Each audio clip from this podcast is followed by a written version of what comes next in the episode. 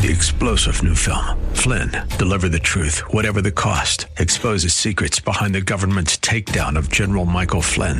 Flynn knew what the intel world had been up to. He ordered the first audit of the use of contractors. This set off alarm bells. He told the truth. He was the most dangerous person for Donald Trump to hire. They had to get rid of Flynn.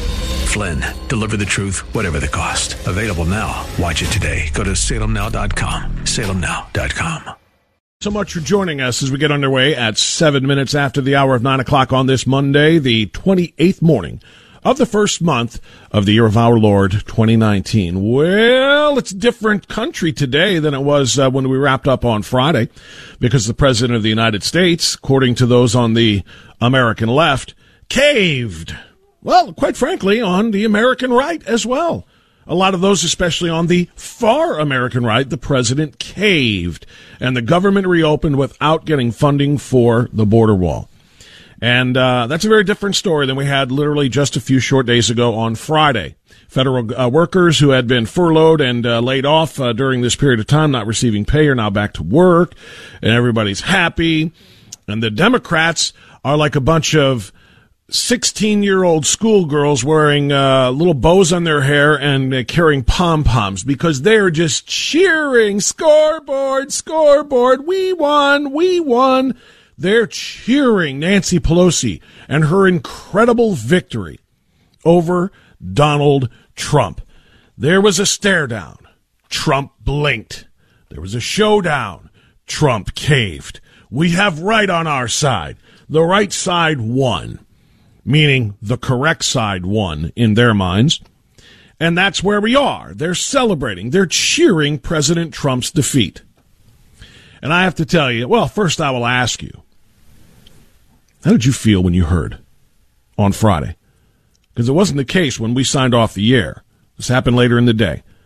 How did you feel when you found out that the president was indeed going to sign a three week spending bill that funded the government, that opened up those closed agencies, put back to work those 800,000 workers, got them back on a paying basis, gives them an opportunity to get their back paychecks cut so they can get back caught up on their own situations. But we didn't get any money for the border wall. How did you feel? When I first heard, I will tell you this. I joined a lot of the far right critics in really criticizing the president. I thought to myself, how is this any different than what President Trump did for the first two years of his presidency? How many times did he threaten to veto spending bills that didn't fund the border wall? And how many times did he sign? How many times did the president during his first two years threaten to veto any uh, spending bill that included funding for Planned Parenthood? But how many times did he sign? He threatened every time. And every time we came face to face with the government shutdown, he buckled. And he signed. And quite frankly, this is the president's probably greatest failure in two years. He wasted two years of Republican majority. He wasted it. He had leverage then. He doesn't have leverage now. That time is now gone. Now, it's not all on him. Paul Ryan, Kevin McCarthy, leadership of the Republican led House did not fight for this on his behalf. They did not try to whip up votes. Steve Scalise, we all love Steve Scalise, and we all know who Steve Scalise is and what he's been through. But he didn't do his job as the majority whip, trying to whip up votes to get this thing done. Moreover, the Senate side Mitch McConnell didn't do enough. If the House did pass spending bills that were going to fund the border wall, the House didn't do enough to whip up enough votes. And this is where it comes back to the president. The president didn't do enough negotiating with the Democrats then. What do you want to give me my funding? All I need is about eight or nine Democrat senators. What do you want? I need funding for this border wall. What do you want in return? That's how negotiations are done. I think Hugh Hewitt said this morning it's old school negotiation. He didn't do it. He didn't do any real serious fighting for this. He just assumed it would happen when it happened. But it never happened. And now here we sit. So this time on Friday, when he signed yet another spending bill, good news, of course, being this one is only three weeks and not nine months, the way some of the others were. When he signed another one, I just thought, par for the course. There's the president, the great deal maker, the great negotiator, caving again. But I thought about it a little more. By the end of the day, when my wife came home from her job, and she said, Did you hear? And I said, Of course I heard. She said, Are you mad? And I said, Not anymore. She said, Why not? And I said, Because this could very well be the masterstroke that President Trump needed to make. What do you mean? What was the president counting on being able to do just four days ago, five days ago, in an attempt to swing the opinion of the American people to his side of this. What was he hoping to do? He was hoping to give the State of the Union address. He was hoping to stand there before America with a 60 to 90 minute uninterrupted window of time with Nancy Pelosi grimacing behind him, laying out the facts laying out the case about the humanitarian crisis and the national security crisis at our southern border. And what did Nancy Pelosi do? Knowing that if he gave that address, all leverage, all of the lies, and everything else that the Democrats have talked about would be in jeopardy. All of the leverage he had would be in jeopardy because the lies would come out. The president, at such a State of the Union address, would be well served to quote Nancy Pelosi, to quote Chuck Schumer, to quote former Senate Majority and Minority Leader Harry Reid, to quote former President Barack Obama, to quote former uh, uh, Secretary of State Hillary Clinton, to quote former President Bill Clinton, and on down the line to every prominent Democrat who in the course of the last 5, 10, 15, and 20 years, and maybe even a little beyond, have all underscored the need for border security, including border fencing, barriers, walls. And Nancy Pelosi said, I can't have him do all that. So she disinvited or uninvited him from giving the State of the Union address in the House chamber. President knew that was going to be his very, very important card to play. It had now been taken off the table. She said, You can't give, deliver that address in our chamber until the government is back open again. The president on Thursday said, Okay. Back on Thursday, quite frankly, I was again angry with the president, saying, What do you mean, okay? Tell her too bad. You're coming to deliver it anyway. Tell her to stop you. Or just re change the venue, change the location. Go give it on the Senate chamber floor.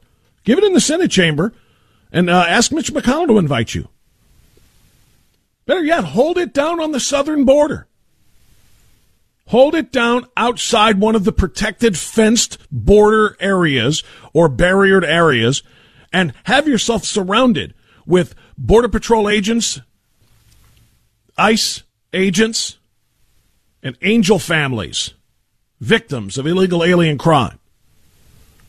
Give it down there and really underscore the point. This is what I thought. And the president said, nope, nope, don't worry about it. I agree, Nancy. I will not, uh, I will honor your request. I will not deliver the State of the Union address until the government is reopened. And I was mad. It's like, why are you giving her these, you know, the, the power to dictate to you what gets done? I know the speaker has to invite the president. That's traditionally how it's done to speak on the House floor. But, but again, she's playing dirty pool here. Play back at her. I was mad. But then the next day, the president said, Yeah, I've agreed to uh, sign these spending bills. Three weeks. We'll open the government back up. Three weeks from now, if we don't have a deal, and we don't have the funding for the border wall approved, well, then we'll uh, then we'll we'll go about it another way. Of course, promising to declare a national emergency, and then dealing with it that way. And then it occurred to me.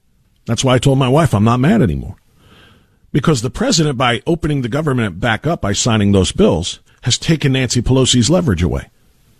The president, by agreeing to open that uh, government, has made it mandatory for Nancy Pelosi to reissue the invitation to give the State of the Union address. Now that the government is open, she can't declare that there's no State of the Union address coming until the government's open. Now he gets those 90 minutes on the House floor, keeping with protocol and tradition. Now he gets those 90 minutes in that chamber, partisan as it will be, with Republicans standing on one side, Democrats sitting and harumphing their way through on the other side. But Nancy Pelosi sitting behind him, having to take it all. She has to take every bit of it that he gives her, and I mean every quote she's ever made, he can stand there and quote.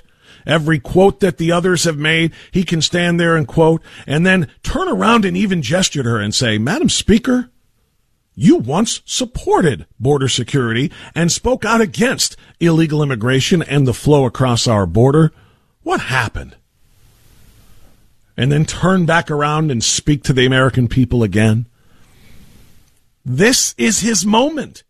This is his, if you'll pardon my use of the phrase, this is his trump card. Now he gets the State of the Union address. Now he can lay out the stats, the number of illegal immigrants who cross this border and commit violent crimes, the amount of drugs that cross that border on an annual basis. Now the president can tell the American people why this truly is a humanitarian crisis. Now the president can talk about the number of sick and ailing migrants who continue to flow across this border.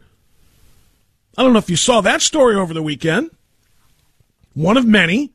Border Patrol agents are being overwhelmed with migrants, illegal immigrants to this country, crossing the border in between the ports of entry, ostensibly saying they are looking for asylum, but they can't do it that way and um, having to be transported to hospitals and medical units because they're sick. They're in very ill health. And of course, when any of them die, while in the hands of uh, the Border Patrol agents and those who are trying to help them, then of course we will be blamed for our, our lack of humanity to these individuals and our lack of care. I mean, it's a very serious problem. So the president, I think, made a master stroke here. Do I like caving into Nancy Pelosi? No. Do I like listening to the cheerleaders, rah, rah, sis, boom, bah, we beat you? No. But do I really think that the president's got something a little bit bigger planned here? Yes, I do. Sure, Nance, I'll sign. And no, don't worry, I won't give a State of the Union address. Com. Progressive Democrats, please be aware you have now entered the place where political correctness goes to die. This is the Bob Frantz Authority on AM 1420. The answer. 926 now, the Bob Frantz Authority. Again, I mentioned it uh, very briefly going into the break. Congressman Jordan will be by for his regular visit on this and much more, including Roger Stone, Michael Cohen, and all of the others that the uh, uh, special counsel Robert Mueller is continuing to try to find a way to, to uh, nail President Trump with collusion over. It's simply not going to happen because there is simply no collusion. Congressman Jordan will talk more about that. And then at 10.08, as mentioned, uh, top of the next hour, my friend David Ray from the Federation for American Immigration Forum, which is just doing fantastic work on this issue, will be joining us to talk about the true crisis at the border. And if the president, in three weeks, as expected, because there's probably not going to be a deal cut by the Democrats, even though I think the president can move the needle a lot with the State of the Union address when that's scheduled. Um, if there is no deal cut, which there probably will not be, um, the um, uh, David Rick going to be talking to us about uh, why there really is a need then for the declared national emergency and why the president should operate that way. No spending money in uh, in the wall for it with Congress. Fine, we're going to have to find the money elsewhere. We're going to use we're going to appropriate some of the military funds, some of the Pentagon funds. We're going to use the Army Corps of Engineers to do the building because it is an emergency situation. So it's probably how it's going to go down. And our friend Ray will tell us all about that. All right, to the phones. Uh, as promised, we'll go to uh, Willoughby and say good morning to Frank. You're on AM fourteen twenty. The answer, Frank. Good morning. Go ahead, sir. Good morning, Bob. How you doing? Wonderful, thank you. Good. Hey, uh, to bring this uh, the border thing a little farther, uh, I think Trump is just he's playing this perfectly. He it may have looked to the Democrats like he caved in, but his thinking is, all right, we'll get the government back open, we'll get these people their paychecks, which they deserve. They'll get their back pay. Uh, looks like I'm not going to get my money for my wall, but he's given the three weeks He can give a State of the Union address, get some more support on his side, and then the three weeks are going to come. The Democrats aren't going to move at all. Nancy Pelosi's already made that perfectly clear. There's going to be no money except the dollar that's going to go for the wall. After that three weeks, he'll declare a national emergency. Yes, it's going to go to one of the probably the Ninth Circuit of Hell. They're going to vote him down. It'll go to the Supreme Court eventually, maybe six months, eight months. Hopefully, you can get it expedited sooner. Then he's going to get his wall money, and they're not going to get anything. Their base is going to look at her like, "What did you do?" And his base is going to look like he's the biggest genius ever. Yeah, if it plays out that way, you're 100% right because then they will look at her and you know who will look at her the, the, with the most harsh eyes? DACA, DACA recipients and DACA supporters because the president offered to give these people three years of protections uh, in exchange for this border security. And guess what? Now they're not going to have it. Now they're not going to have any amnesty, any kind of a pathway, which of course is going to play to the president's base because a lot of us were going to be upset when he had to trade amnesty for security, which should not be the case. Security is required by the Constitution. Amnesty, of course, is not. So yeah, they're going to look at her and say, you could have had DACA protections. You could have had this, this, this, and this in exchange for that wall. Now he's got got it and you, and you got nothing in return. So in other words, it's short term versus long term. You know, it's it's chess versus checkers, and I think that's how this thing is playing out right now. I think so, and I think he's just he's going to checkmate her at the end. He really is. Yeah, Exactly. That's that's exactly what I'm saying, and I think you're on you're spot on, Frank. Thanks for the call, my friend. I appreciate it. I'll get to the rest of the phone calls or those that are holding right now right after we check our news. We'll get news, more of your calls. Then uh, again, Congressman Jordan. Really looking forward to what he has to say about this coming up on AM 1420. The Attention, social justice warriors. If you're looking for a safe space where your delicate ears won't be offended, this isn't it. This is the Bob Frantz Authority on AM 1420. The answer. Yes, they have. 934, the Bob Frantz Authority on AM 1420. The answer. Good morning to you. Thank you for joining us. So, uh, yeah, I think we need to hear this a little bit now because um, I think Ryan Fournier, who uh, who tweeted this, yeah, see, this is what I'm talking about. This is what the president of the United States has a chance to do on the state of the or during the state of the union. You want to you want to win the hearts and minds. You want to win the the information war. You want to win the propaganda battle as the left continues to say there's no emergency. We don't need a wall. Uh, uh, we're uh, the uh, uh, Republicans and President Trump are manufacturing a crisis at the border. Uh, we don't need this. It's racist to try to keep these people out of the United States. President Trump is only trying to make America white again. All of this nonsense, right? This is what he can do at the State of the Union address. Maybe rather than reading the quotes, maybe he can have a screen in the room and he can play all of the audio from people like, I don't know, President Barack Obama. This is not going to be a free ride. It's not going to be some instant amnesty. What's going to happen is you are going to pay a significant fine. You are going to learn English. You are going to go to the back of the line so that you don't get ahead of somebody who was in Mexico City applying legally. It's not something that is guaranteed or automatic. You've got to earn it. I think the American people, they appreciate and believe in immigration. But they can't have a situation where you just have half a million people pouring over the border without any kind of mechanism to control. That's exactly correct. But when President Trump speaks in those terms, it's racist. The American people, including Trump supporters like me, believe in the immigration system. We believe in being a nation of immigrants. We welcome the contributions of those who come to this country wanting to contribute we kind of are turned off by those who don't want to come here legally and rather than contribute, who want to come in here and soak up and absorb all of the wonderful benefits that this country has to offer. To leech off of the system. There's a big difference.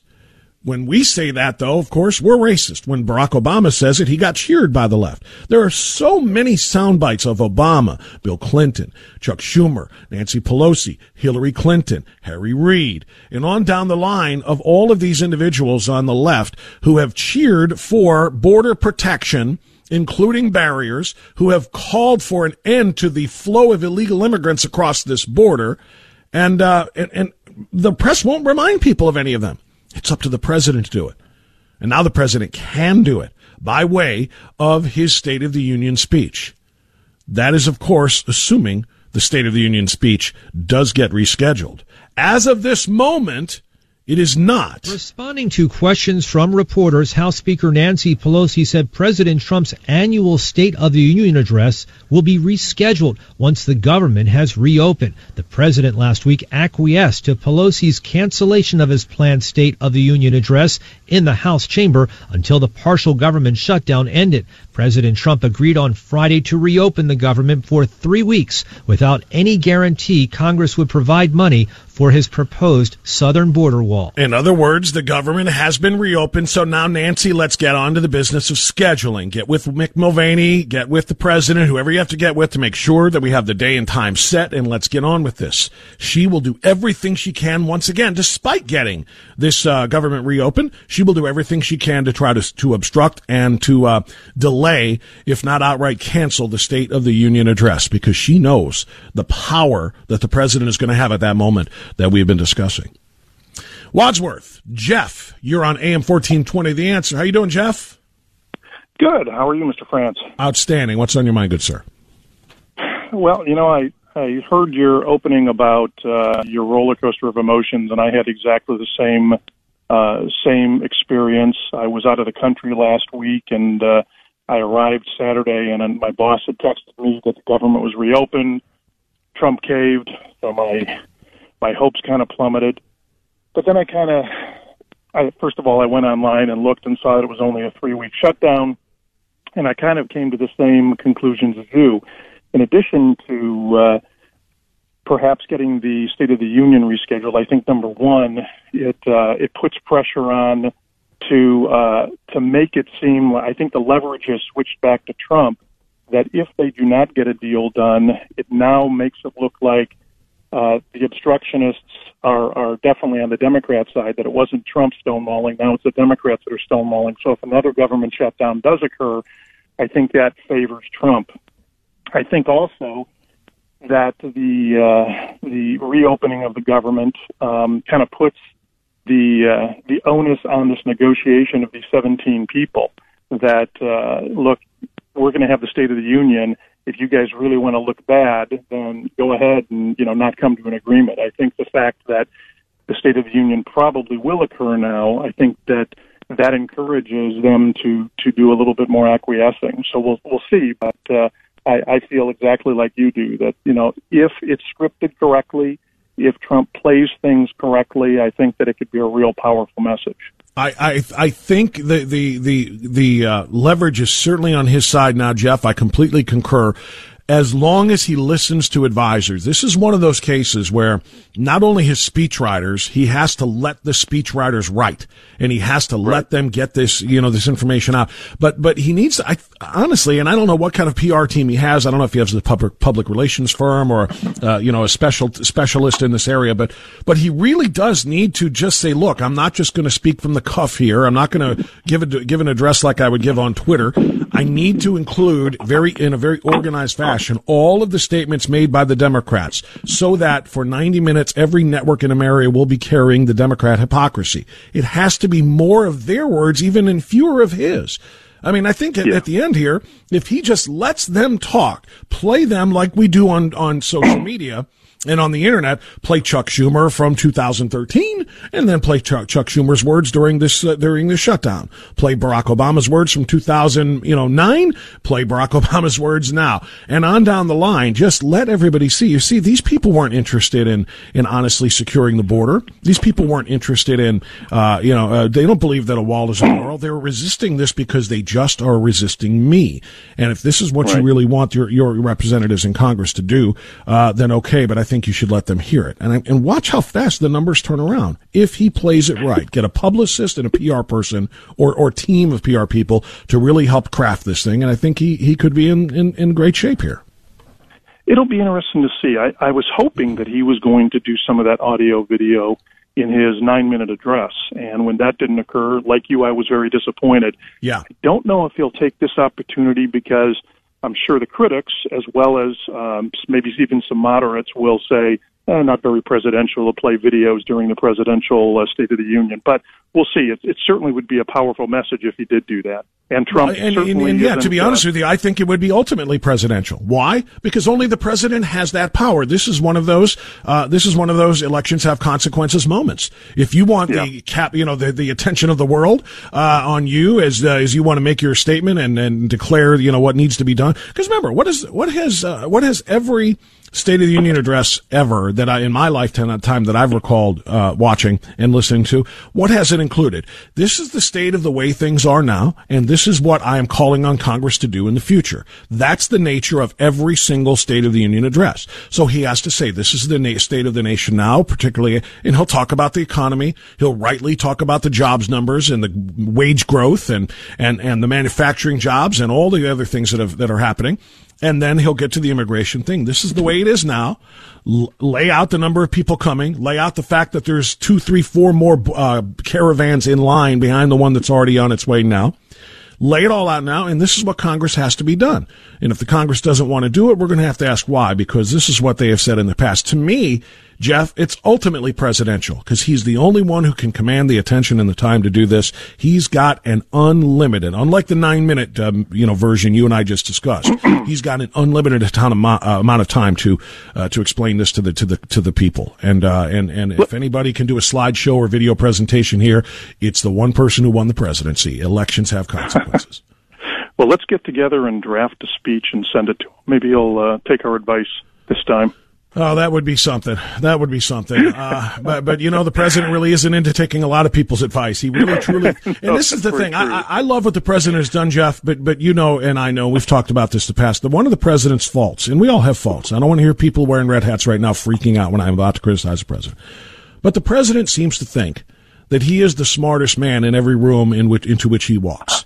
He really does. He thinks he knows more about everything than just about anybody. And while he may in some circumstances, it's not in all circumstances. And he needs to defer to some of the smarter people in the room when it comes to this and, uh, and allow them to craft that speech and to, uh, and to, you know, really, really, you know, narrow scope that message so that the American people know what's going on. Absolutely agreed. Thank you, my friend. Appreciate it. Hey, As have a always, Jeff. You got it, Jeff in uh, in Wadsworth. That's Jeff Malik, by the way, who does uh, a tremendous job. Uh, let's go to uh, Jan in Cleveland. Jan, I've got about two minutes for you. Go ahead. Okay, uh, Bob, uh, Snerdly took my call to Rush Limbaugh a, a few years back because he, I thought he was overdoing like you're overdoing.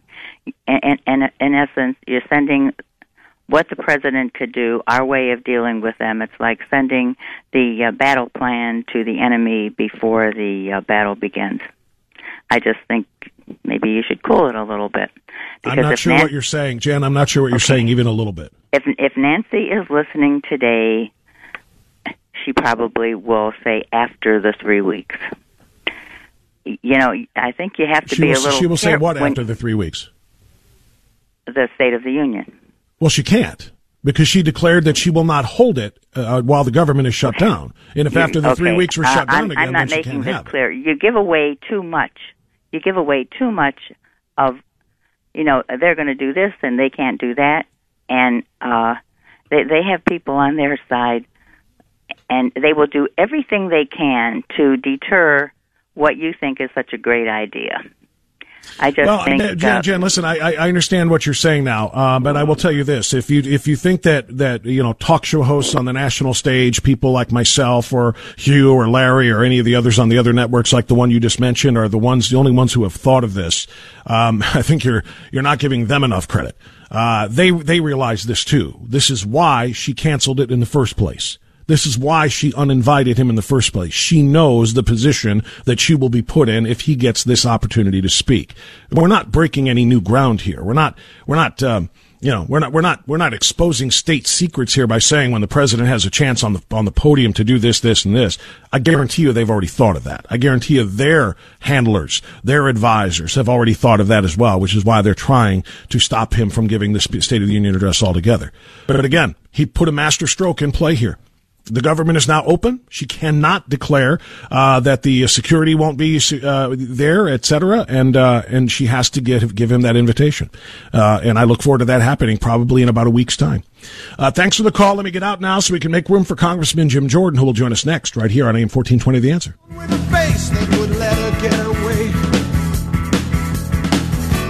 He saw that face and he lost all. Right, 951 now the Bob Frantz Authority continues on AM 1420. The answer. I want to welcome Congressman Jim Jordan back to our airwaves. Uh, Congressman, good morning, sir. How are you? I'm fine, Bob. Morning to you as well. Congressman, a lot going on. Uh, short amount of time to talk about it. Let's dive right in. My first response when I heard the president was going to sign a three-week spending bill that did not include funding for the wall was, "Oh my goodness, he did it again." He signed a number of those uh, those extensions uh, without any funding uh, for two years when we had the majority in the House, and I could not understand why he didn't make it a priority to negotiate that wall then. And I got really mad. But then I thought about it a little bit further, and I thought, okay, uh, for three weeks now the government is open. Nancy Pelosi must rescind her uninvitation or re-extend her invitation however you want to see that, and give him 90 minutes of time on national TV to lay out the case to the American people. What was your reaction to this, and uh, and and where do we go from here?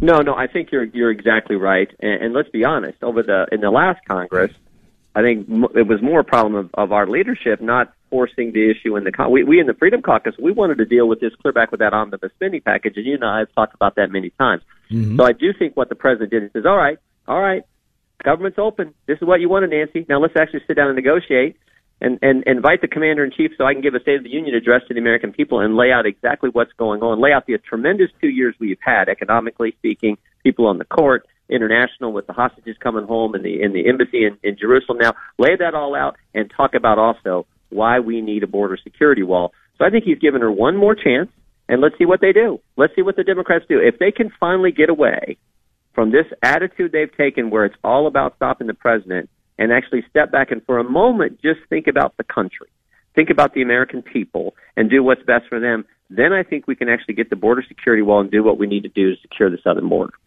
Do you think any negotiation is actually going to bear fruit in three weeks, considering she has said point blank zero, or uh, oh, she's just to, for the sake of saying I'll compromise, I'll give you one dollar for the border wall, but she's saying no wall. I, I hope so. But I got to be honest, it, it, it goes right back to what I just said. If they don't change their approach, and no, nothing points to them doing that, uh, changing their approach, because remember, first day of Congress, very first day, what they, what's the first thing they filed? Articles of impeachment. Brad sure. Sherman, congressman from, from California. Within 24 hours, you have the freshman member, hasn't even been a member of Congress for 24 hours, said the disgraceful things she said. You have the Speaker of the House who won't even invite the Commander in Chief to address the nation won't even invite him to come to the House of Representatives, to the House chamber, and address the nation. So until that that approach, oh, you have the Speaker of the House says, no, I'm not going to sit down and negotiate anything. I'm going to take my football and go home. Until that attitude changes, I don't know how you get there, but I still hold out hope. And I think what the president did is said, look, we're going to give you one more chance because we care so much about doing what we told the American people we were going to do, what they elected us to do. We're going to give you one more chance. And then if you don't do it, I think he does the executive order and declares a national emergency, and then we get into the court yep. challenge, which could take months, obviously, yeah. before it gets all the all the way up to the Supremes. That's why we're trying to get it done this way, because this is the right way to do it. This is the way to do it through the appropriations process, engage with the with the legislative branch and, and Congress, and get this done. But frankly, the president does have a, an obligation to do what's best for the country, and when it comes to national security, and another caravan is forming, more people are coming. Everyone knows this is a real emergency, real problem. Um, so if he has to do it that way, he has to do it that way. Uh, Congressman, uh, let's talk about the witch hunt. Um, Michael Cohen, the president's former personal attorney, uh, and some described him as the fixer for, for President Trump and for President Trump as a campaigner. Uh, was supposed to testify before the House last mm-hmm. week, canceled it. Now yeah. says he will he will honor and accept the um, uh, the uh, uh subpoena to testify before the Senate, uh, but he backed out of the House testimony. Uh, wh- how is he able to do that? First of all, and second of all, um, what do you make of the fact that he'll talk to the Senate, but not not your your Senate? Well, I assume the Senate hearing is going to be behind behind closed doors. Um, he wasn't subpoenaed by the House, so if the House says uh, subpoenas him, then then he may be coming in front of the House. They can't subpoena him because we haven't had our organizational meeting with the Oversight Committee. That happens tomorrow. Once that happens, there are rules adopted for the committee. Then Chairman Cummings could, in fact, subpoena uh, Michael Cohen to come in front of the committee. We'll see. We'll see. I, I mean, this was supposed to be their first big hearing. I always think it's interesting. Their first big hearing. They're going to invite a guy who um, is uh, t- to testify in front of Congress, who's going to prison in five weeks for lying to Congress. That was going to be their first big hearing, but now that's been postponed. So we'll see. I'm not sure what happened, but my guess is the special counsel, maybe the attorneys at the Southern District in New York, maybe even the state attorney general in the state of New York said to uh, Mr. Cohen and his lawyer, "Hey, wait a minute here. You really want to go testify in an open hearing under oath in front of Congress?" Uh, so that, who knows why he didn't? What I know now is the members of the oversight committee, the Democrat members, are saying that they are going to subpoena him once the once we have the organizational meeting tomorrow. We'll see. Congressman, um, you and I have discussed, and you've been on the record many times talking about the FBI and all of the malfeasance uh, from Comey to McCabe to Strzok and Page and all Yeah. the others down the line. Uh, and it's supposed to be a little different now, I guess, but yet the optics that they tried to present to CNN after leaking that they were going to go and arrest Roger Stone. Uh, I, I wonder what the FBI's real um, uh, leadership is all about now. When they sent 29, uh, that's the number I heard, 29 agents with long guns, helicopter support, and a and an amphibious unit because there was a canal out behind his house. They sent more firepower to get a non-violent guy that they were coming to arrest than than they used when they got El Chapo. What what what, what in the world is that all about? It just shows the double standard, Bob. I mean, compare it to Cheryl Mills. Uh, they call up Cheryl Mills when they're doing the investigation. Ask Cheryl, when, when do you want to come talk to us, Cheryl? When, when, when, when do you want to turn over your computer? Can, when we come to get it, can we bring you some coffee and donut? I, I mean, it's, it, it, the, the contrast is, is startling, and it would be funny if it wasn't so serious, both- because we're talking about the FBI. We're talking about an organization. I always come back to this. Think about this fact. Jim Comey fired. Andy McCabe, Deputy Director of the FBI, fired. Lied three times under oath. Currently under investigation by the Justice Department. Jim Baker, General Counsel of the FBI, demoted, then left. Currently under investigation by the Justice Department. Lisa Page, demoted, then left, was on Mueller's team, kicked off because of her extreme bias against the president. Peter Strzok, deputy head of counterintelligence, demoted, fired, on Mueller's team, kicked off because his extreme bias. You tell me when you've ever seen five of the top people at any agency in the United States government where that has happened. Never happened. And now we see this spectacle that took place with Roger Stone last week, where they, where they come in in, in, in the way you described, and compare that to what happened to people like Cheryl Mills and, and others who were associated with the Clinton email investigation. It is ridiculous. And this is one of the reasons I've been so focused on getting to the bottom of this, because it is never supposed to operate that way in the United States of America, and unfortunately it did. That's very well said, uh, Congressman. And I, I just feel really badly again because, uh, you know, with Roger Stone, if he did some bad things, he needs to be held accountable for some bad things. But even the things, as I understand it, that he is alleged to have done in the indictment, the seven count indictment, none of them, again, rise to the level of or prove any collusion between himself or anybody else on the campaign. And that's what Bob Mueller is supposed to be investigating. The collusion was the Clinton campaign hiring Perkins Coie law firm who hired Fusion GPS, who went and hired a foreigner, who went and talked to a few Russians, didn't go to Russia, talked to a few Russians, all bunch of hearsay, threw this National Enquirer garbage together in, in a thing we now call the dossier, and the FBI used that. Think about that. Used that document to go get a warrant to so they could spy on the Trump campaign and then investigate the president. That is disgusting, but that is what happens. That's a collusion. And yet, any type of collusion between the Trump campaign and Russia, zero. Zero evidence of that after, what, 19 months now Bob Mueller's been doing this Yeah. investigation? It's, it's, I mean, who knows? Who knows what's coming next and when this thing's ever going to end? But, uh, like, like we said, we haven't seen any, any evidence of any type of conspiracy at all so far. But meanwhile, they send uh, they send more guys after uh, Roger Stone than they would have in a showdown with an ISIS cell. It's just unbelievable, and it's all because of the optics. They want everybody to say, "Ah, look at the feds are circling uh, around Trump now, and they're about to finally take him down." It's just it's reprehensible. Congressman Jordan, I know you got a lot of work to do. Thanks for stopping in. We appreciate it. You bet, Bob. Thank you, buddy. All right, there you go. Congressman Jim Jordan joining us. It's 10 o'clock on uh, AM 1420. The answer coming up. We're going to talk to David Ray. More in-depth analysis from our friends at FAIR, the Federation for American Immigration Reform, about the shutdown that is now over and about the new negotiation over a border wall. Where do we go from here? David Ray joins us next on the Bob Frantz. Three star general Michael J. Flynn, head of the Pentagon Intelligence Agency, knew all the government's dirty secrets. He was one of the most respected generals in the military. Flynn knew what the intel world had been up to. He understood its funding. He ordered the first audit of the use of contractors. This set off alarm bells. The explosive new documentary, Flynn, Deliver the Truth, Whatever the Cost, uncovers the facts behind this scandal. Flynn told the truth. He was the most dangerous person for Donald Trump to hire. I find out the worst enemy that I'm going to face in my life is right here in America. They took my assessment and they wanted me to change it. And I was like, I'm not changing it. They had to get rid of Flynn. With in depth interviews, archival footage, and never before seen personal records of the man behind the headlines. I just felt like I was drowning. Flynn, deliver the truth, whatever the cost. Available now. Watch it today. Go to salemnow.com. Salemnow.com.